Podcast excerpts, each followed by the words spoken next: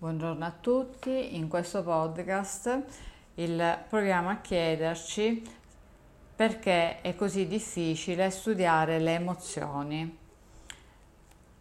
Quasi tutti ritengono che le emozioni siano delle eh, sensazioni quali gioia e rabbia, paure, tristezza, sorprese, felicità, sensazioni di cui le persone ci parlano o che riconosciamo in noi stessi.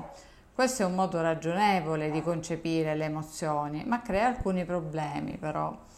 Un problema è che il linguaggio delle emozioni è spesso ambiguo, vago, oscuro, come risulta dal lavoro di Davids, il quale già nel 70 il chiese ad alcuni studenti di scrivere brevi resoconti di esperienze emozionali che avevano avuto.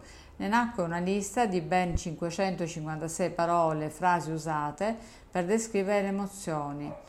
Per illustrare la complessità di queste idee consideriamo i termini che questi studenti proprio usavano per descrivere la depressione.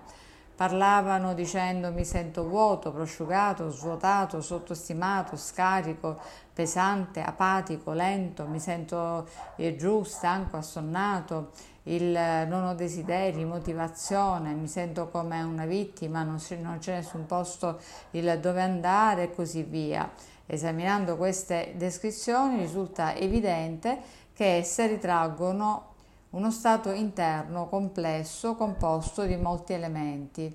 Vi sono sintomi fisici, tipo quando si dice stanco, assonnato, atteggiamenti verso il sé, quando si dice mi sento vulnerabile, impulsi all'azione, quando si dice mi sento uh, ritirarmi, e anche modificazioni fisiologiche, quando hanno affermato non ho fame.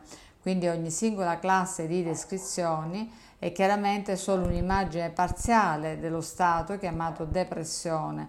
Analogamente ogni descrizione presa isolatamente non è che una raffigurazione parziale degli stati emozionali complessi.